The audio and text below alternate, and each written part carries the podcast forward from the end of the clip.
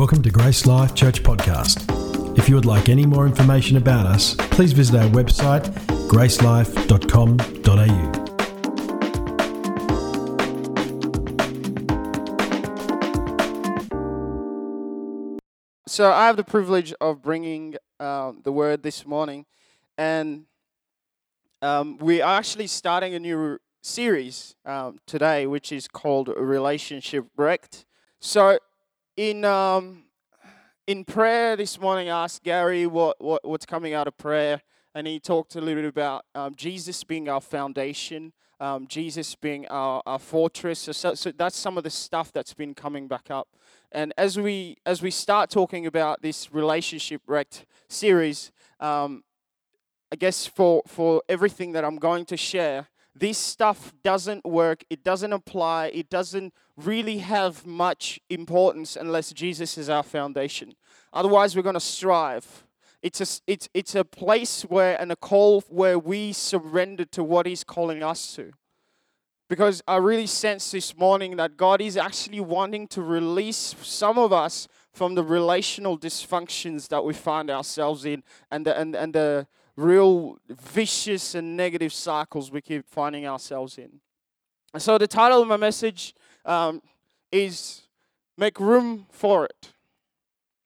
And I'm going to be using two specific texts of scriptures that I will um, that I will focus on. So the first one is in Mark chapter 2. It's a famous one. So in Mark chapter 2, from verse 1, it says again, He entered Capernaum, and after some days, I'm reading from New King James. after some days, and it was heard that he was in the house. Immediately, many gathered together, so that there was no longer any room to receive them, uh, not even near the door. And he preached the word to them, and they came to him, bringing a paralytic who was carried by four men. And when they could not come near him because of the crowd, they uncovered the roof where he was. So when they had broken through, they let him down they let down the bed on which he, the paralytic was lying. And when Jesus saw their faith, he said to the paralytic, Son, your sins are forgiven. Some of the scribes were sitting there and reasoning in their hearts, Why does this man speak blasphemies like these? Who can forgive the sins but God alone? But immediately when Jesus perceived in his spirit that they were reasoning like this they, within themselves, he said to them, Why do you reason about these things in your heart? Which is easier to say to some paralytic, Your sins are forgiven? You ought to say, Arise, take up your bed and walk. But that you may know that the Son of Man has power on the earth to, to forgive sins, he said to the paralytic, I say to you, Arise, take up your bed, and go to your house. Immediately he arose, took up the, took up the bed, and went out in the presence of them all, so that all were amazed and glorified God, saying, We never saw anything like this. The second scripture that I have is from John chapter 6. And I'll read this as well. Oh, sorry, John chapter 5. Chapter 5, don't get ahead of yourself. Um, and so from verse 1, after this, there was a feast of the Jews, and Jesus went up to Jerusalem. But there was in Jerusalem by the sheep gate a pool which is called in Hebrew Bethesda, having five porches. In these lay a multitude of sick people, blind, lame, paralyzed, waiting for the moving of the water. For an angel came down at a certain time into the pool and stirred up the water. Then whoever stepped in first after the stirring of the water was made well of whatever disease he had. Now a certain man was there who had an infirmity 38 years. When Jesus saw him lying there and knew knew that he had already been there that, in that condition a long time, he said to him, Do you want to be made well? The sick man answered him, Sir, I have no man to put me in the pool when the water is stirred up. But while I am coming, another steps, steps down before me. Jesus said to him, Arise, take up your bed, and walk immediately. The man was made well, took up his bed, and walked and that day was the Sabbath. So, when it comes to relationships, we all have one. And um, I want to preface everything that I'm going to say by this everything that is valuable within our lives is only it only has as much value as the sacrifice that we're actually willing to make for it. We know that God values relationship, and so it cost him his life. That's how much he valued it that he came into the world. He made room for us in, in his heart and actually followed it up with action. And so he came and, and it cost him his life. And so he calls us into the same um, into the same steps and into that same mission to love others like he loved us. Interestingly enough, as well, he when he speaks to a crowd in Matthew chapter five, he said, um, "Love others like you want to be loved." And then a little bit later on, he ups the ante with his disciples. One of his last commandments, he says, Love one another like I have loved you. Because there's a difference between the love that we will want to get from one another and the love of God. Because the love of God will take everything, it will take everything. And so, even leading up to Christmas, you think about it, um, a lot of people don't really want to make room for Jesus, even though they like baby Jesus and they want baby Jesus to stay baby Jesus and to not be adult Jesus who says, Give me your life. And the reason why is because he takes up so much room. He takes up so much room. In fact, he takes up all the room. And you won't have space for all the other things that you want. So he he just wants everything. And so that sometimes can be the barrier, but Jesus is calling us to value the things that he's valuing. And relationships are one of those things that he places the highest value on. So it's only important as a room and the amount of room we're, we're willing to make. In John 3:16 it says that for God so loved that he gave his one and only begotten son that whom, whoever believes might have eternal life and then he clarifies that by saying eternal life is knowing God. It's knowing God. It's relationship with God. And so we found ourselves in, um, and by the way, we, we, we, we know that God is relational because when Adam and Eve sinned, the first question that God asked was, Where are you? I've just been disconnected relationally from you. Before he asked, What, what happened? What did you do? Right? And so um, we find ourselves in this space like Adam and Eve where we have a lot of dysfunctional relationships. And the reason is because we're fallen and Jesus is redeeming us. And so, as He is redeeming us, He's also sending us to be the answer for other people who don't necessarily have such great relationships. And so, why relationships? Because relationships are connected to something really key for every single human being, and that relationships are the space where we find intimacy. I don't know about you, but there is such a there is such a call and a need for people to be deeply, deeply connected to one another. And it's and it's that intimacy. You know, Jesus prayed that for us to be one with him like he was with the Father, to know the Father like he knows the Father. And that's his prayer for us today. And you see, so if relationships make room for intimacy, where's a stumbling block? Sometimes a stumbling block is that a lot of people stop at connection. Connection is, hey, how you doing? How was your week? But I'm not actually going to share enough of what's happening with within my soul. I'm not going to share the conversation that's going on inside of my heart because I can ask you how your week is, how the family is, and we can stay like that. And then I'll see you next week. Connection is not intimacy. Connection is a doorway to intimacy, but it is not intimacy. So don't stop there. Connection doesn't require commitment of you. Because if I see you week here, week there, it doesn't matter if I disappear. It actually doesn't matter. That's what connection does. It keeps us at surface level. Connection as well keeps the idea of relationship there. We could go so deep, bro. You and me, could, you know, it keeps the idea alive, but never truly re- giving us the space to attain and to reach for it.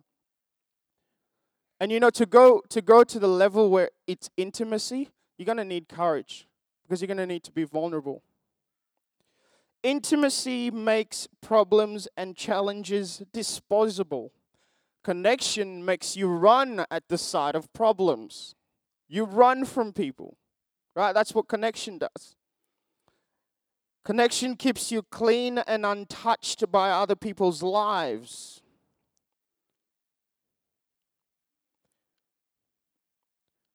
It gets messy. And while intimacy is forged inside of the mess and the challenges, it, it, it makes relationships bigger than actually the problems.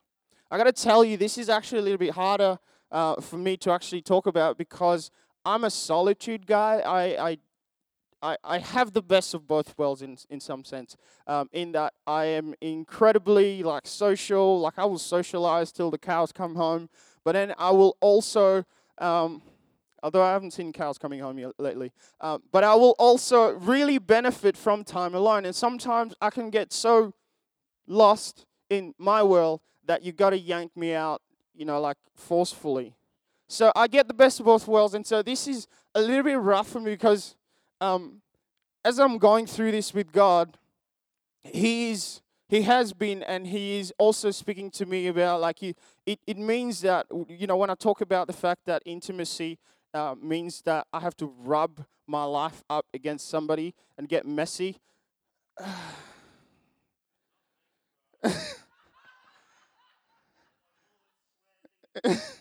right? You know, one of the words as well that's used for love is is um, the kind of love that's sticky. I mean, you ever been to Australia when it's sticky and hot? It's gross. But that's what we're called to. We are called to rub each other the wrong way. Intimacy is built on the foundation of trust. You earn trust over time and, and, and you guard it um, to, to be able to guard trust, you've got to take deliberate and intentional effort, right?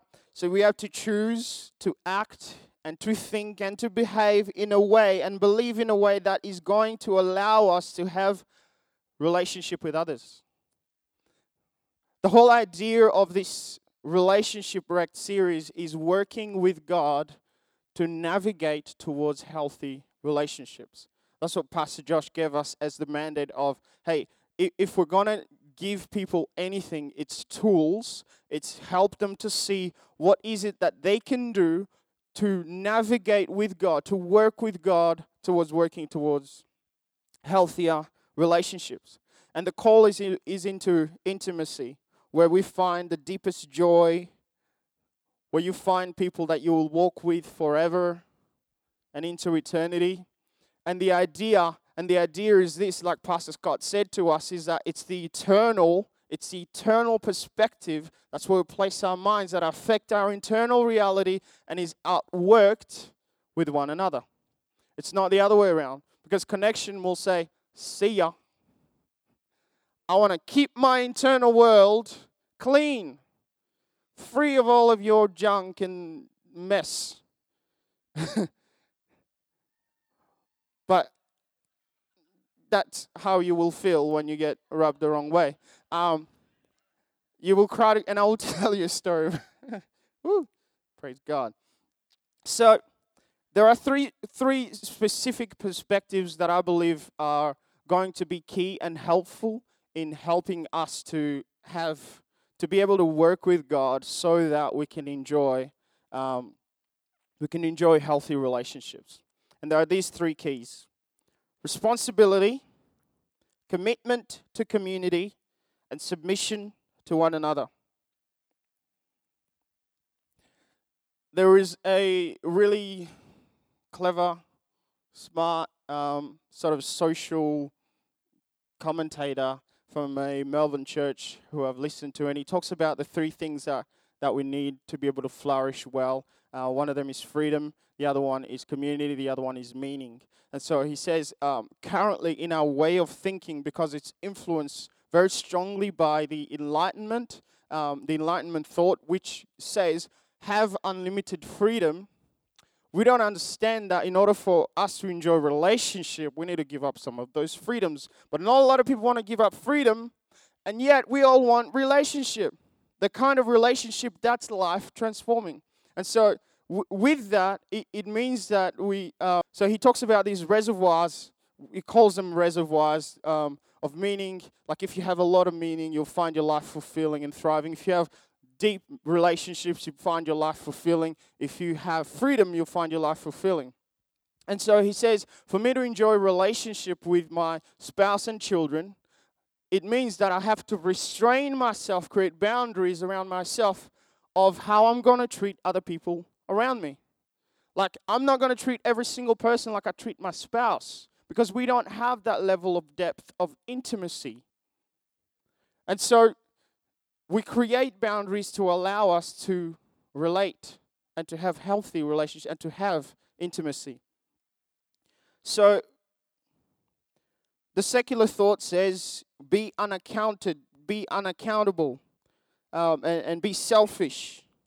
Use your freedom to be free from the relational ties, the relational boundaries um, of this world.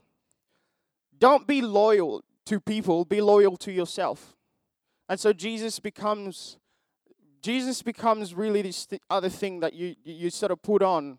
Uh, he calls it operaism. You put on to find yourself. Really, that's who, that's what Jesus is here for, not to connect you to other people and to Himself. Um, be self-governing and have a, a deep mistrust of whatever looks like authority, authoritative. Have a deep mistrust for that. Real deep mistrust.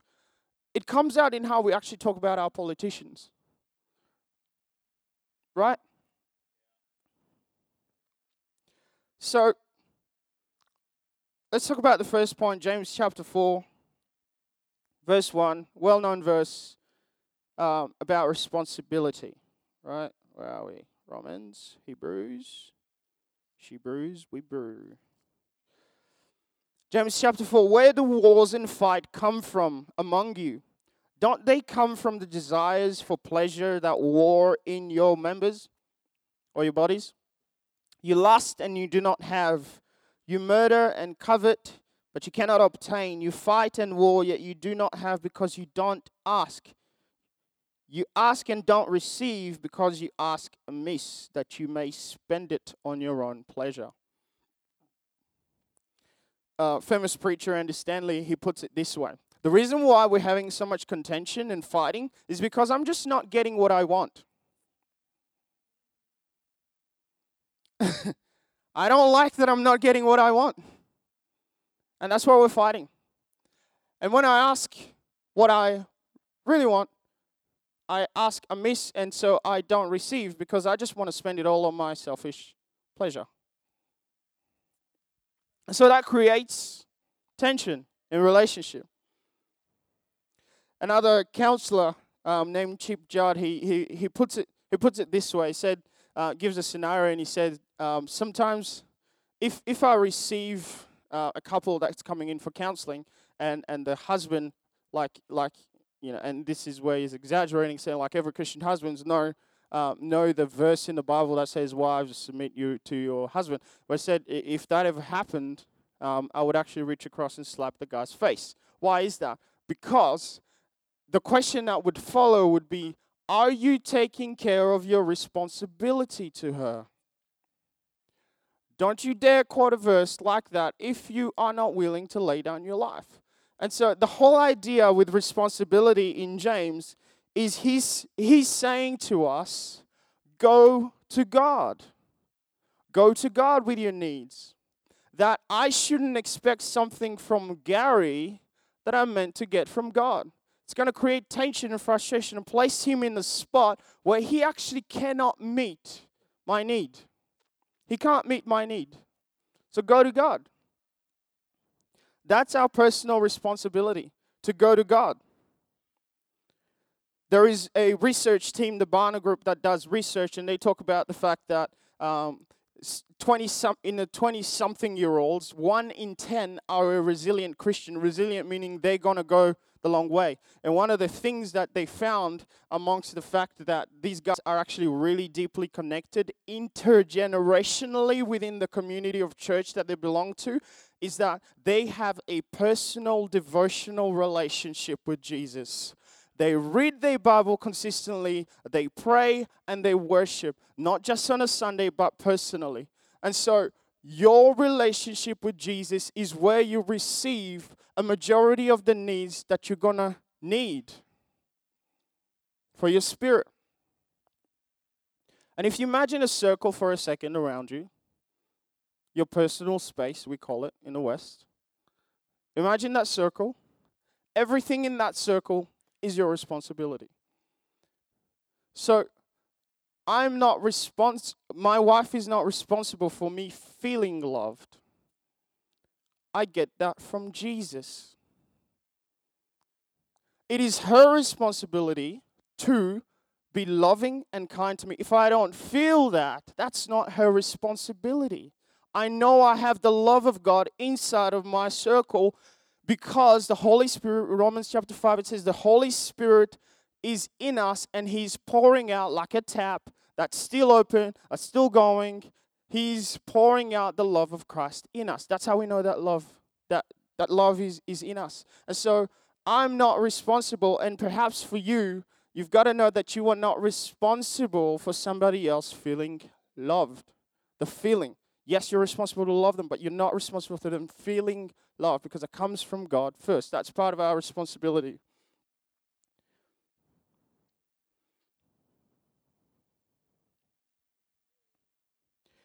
when when when we look to other people for the things that we're supposed to get from Jesus, we we can miss Jesus in the moment. I read from John chapter 5 and interesting that Jesus asks this man who's been there for 38 years, "Do you want to be made well?" What a silly question. Well, of course I do. But maybe I don't because I don't want the responsibility that comes with it that God has given me my health and vitality, so I'm going to need to take care of my body, therefore, in, eh, because I relate with other people through my body. Right? Do you want to be made well? Don't miss Jesus because you're busy looking for other people to fulfill that need. Don't miss him.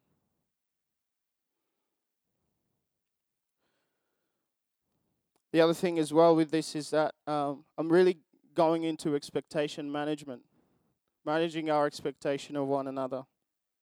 Perhaps God, um, this is something that I said to myself, um, is that perhaps God sometimes needs to save pastors from the expectation of their um, of their of their people of their flock. Uh, because here's here's the idea here's the idea where this came from, and the example from my life is that I was working a lot with um, still I'm working a lot with hurting people. And um, after a while, it got really overwhelming. And uh, I, I thought, man, my pastors could make a real difference here. Where are they? Where are they? Got really frustrated after a couple of months, and then I sent a strongly worded email. Where are you? Can't you see this hurt? Don't you see the walls with holes in them. And so they were gracious, Pastor Scott and Pastor Josh, they were gracious to had a conversation with me and, you know, we worked it out. But I didn't know that it was my personal responsibility to go to God with those frustrations and say, God, do something. Whatever area you're in, whether you're working with your mother or your father, wherever you're in, ask God to do something you know, Pastor, Pastor Scott used to do this all the time. He used to be like, you know, there's no way I can take JL with me and play a worship song before I do an altar call in my workplace. It's just not going to happen. You set the mood and the atmosphere. and I was like, oh, yeah, that's true. So that means I got to go to God.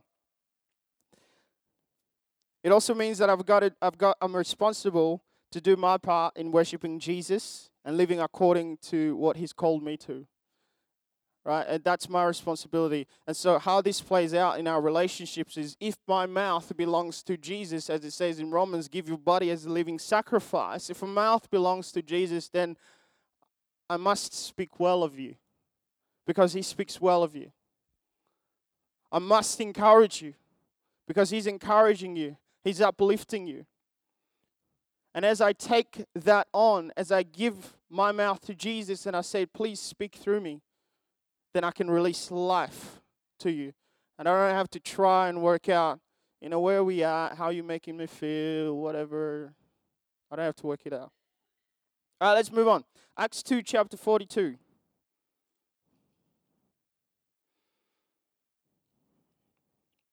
Our second point is commitment to community. As Jesus becomes our foundation, he connects us to the body. His body, in fact. When the day of no, 242. And they continued steadfastly in the apostles' doctrine, fellowship, in the breaking of bread, and in prayer. Other translations said say they devoted themselves. This is the stickability bit. I can't devote myself for others, but I can devote myself on behalf of myself to stick it with you, to stay around, right? Um, I said to Karina with something that was like, it, it occurred to me not too long ago that I haven't actually had somebody um, who was um, my age walking with me uh, probably for about six, seven years, um, like a brother, right? My age. And so it, it just occurred to me not too long ago that, oh, I actually haven't had that. Why have I stuck around? That's because I've got fathers and mothers right here, brothers and sisters right here. Like, I don't need to have somebody who is in my generation to be with me all the time because you get me, bro. Like, no. I stick around because I've got fathers and mothers and brothers and sisters in here. That the family of God, the multitude that John saw, it's not just blood related, it's not just my age, it's Pastor Bob, right? It's Hope, it's Esther, it's you, Pete Wiggin. That's who it is. And we're not the same age, but I can talk to him. We can sit down. We could have a cup of coffee or tea. Right? Commit to community.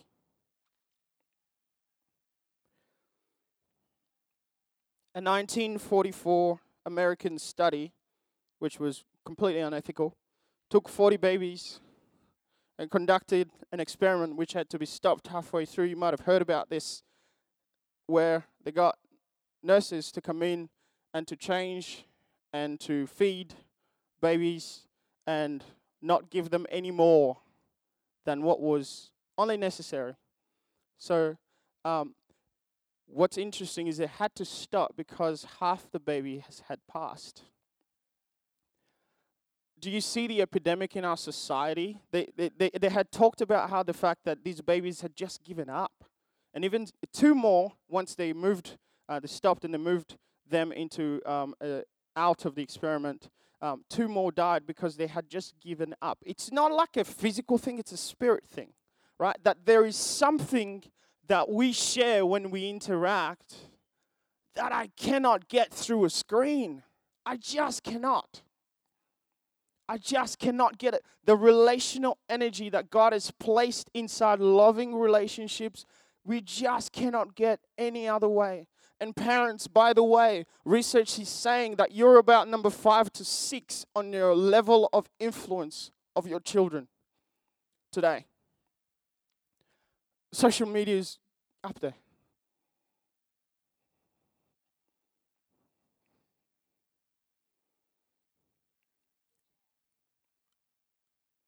Commit to community over which Jesus is king.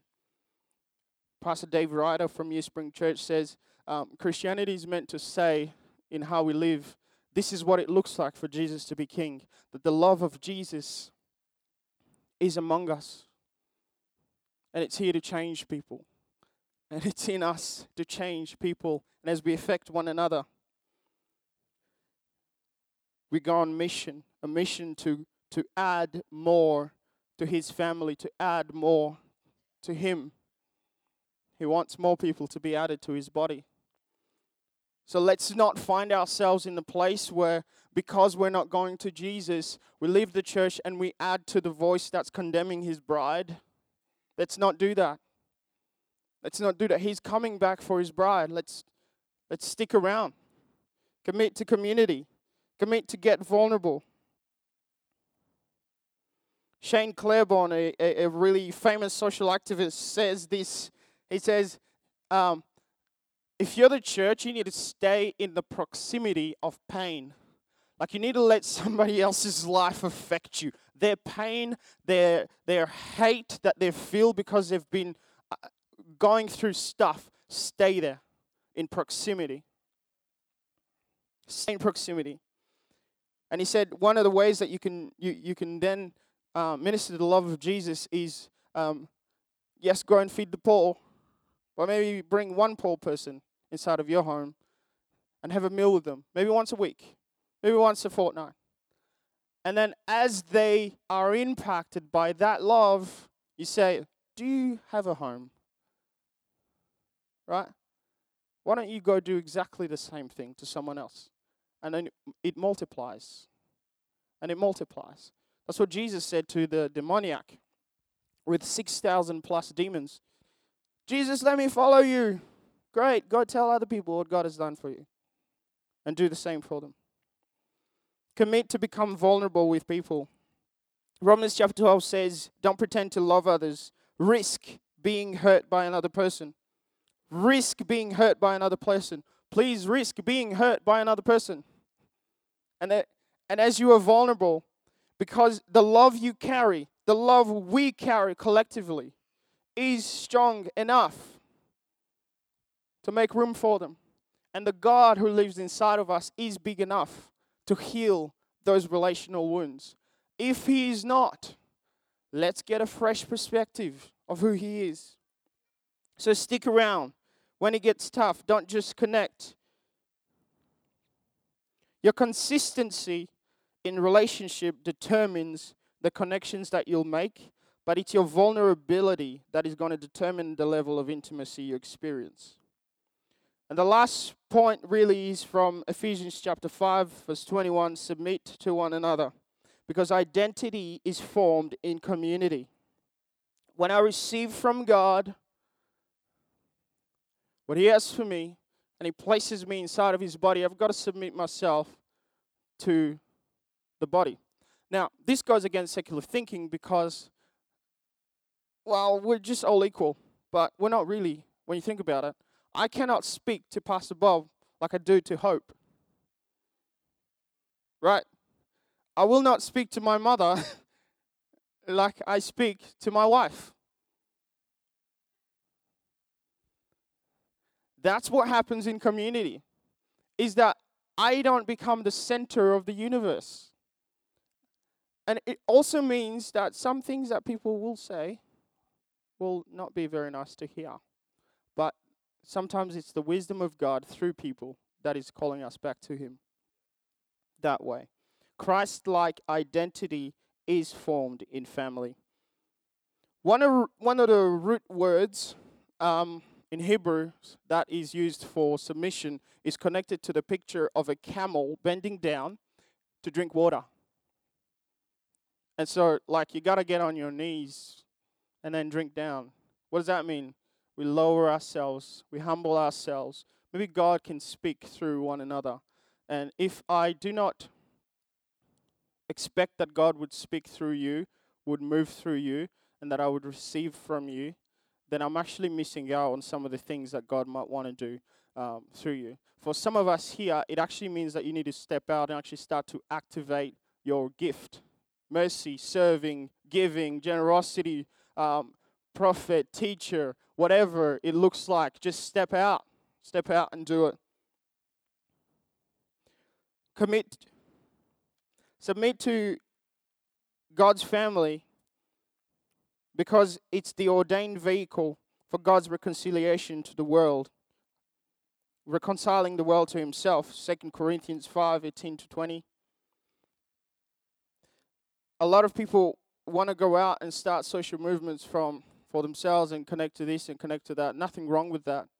Um, do you understand though that the greatest impact that will be on the in the world is as we move as one out with the love of Christ and our good deeds, with the love of Christ and our good deeds, and we reach out to a generation.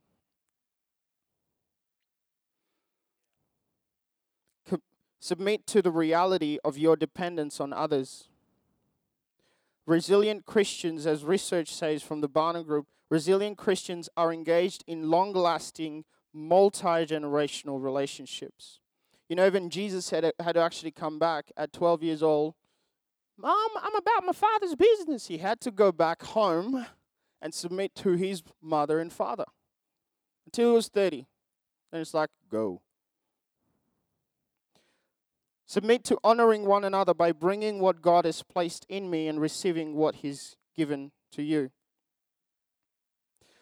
The Barna Group talk about this and say um, the reason why we saw technology is taking over everything is because why should I ask people around me who are older, um, etc., about relationship problems that I'm having, or navigating mental health, or dealing with pressure at work, or fan- finding my passion again?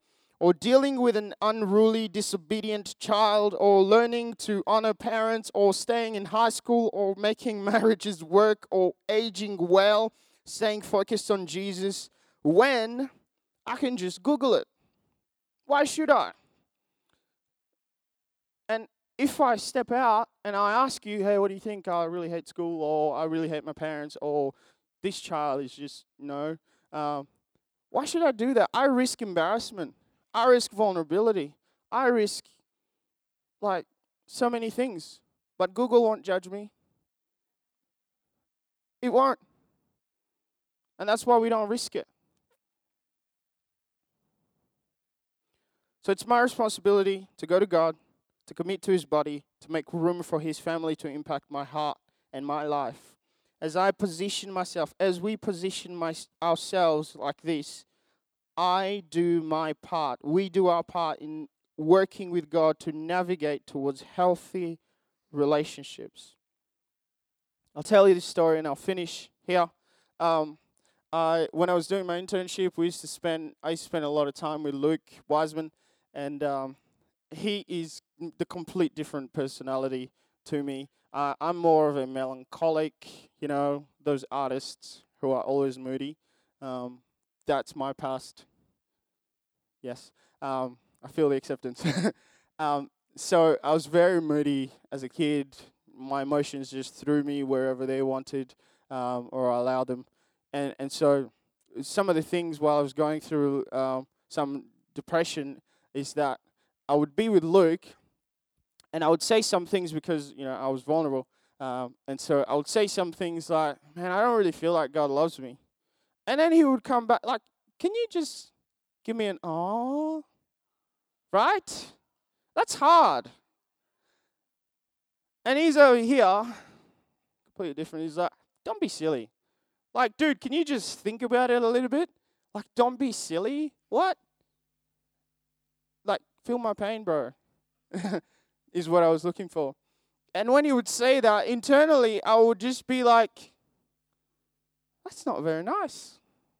That is so not very nice. And I'd just be like, Father, he has wounded me. He has wounded me. He has wounded your son. I could just see the fury in heaven, God going, Wait, what? I thought we got him out of the grave. Like, did you roll the stone? Yeah, we did roll the stone. No, your your adopted one, not your begotten one. That's who he's wounded. And I'd be like, God, send down angels to take him out. I can't take this opposition. But you know what? he rubbed me up the wrong way, still does. I love him to bits. I love him to bits. I had to go away with that and go to God and say, God, I know Luke doesn't hate me. He's not out to kill me. He's not out to destroy me emotionally. We've been through stuff. we serve together? Could you be trying to say something to me through him?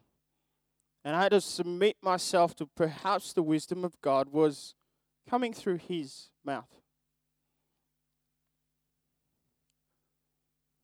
The sense that I had for some of us is that we need to stop trying to manage other people's emotions for them.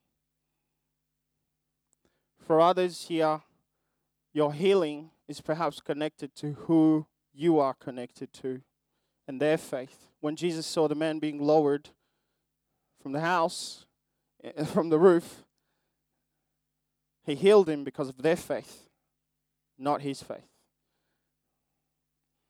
There are some people now that are starting to speculate that perhaps some types of mental health can actually can actually be healed over time through loving relationships. Like you and research is going into that. I'm really excited about that. So would you please, would you please go to God, commit to community, commit to community and submit to one another. We hope you've enjoyed listening to this podcast from Grace Life Church. For more information about us or any of our services, please visit our website at gracelife.com.au.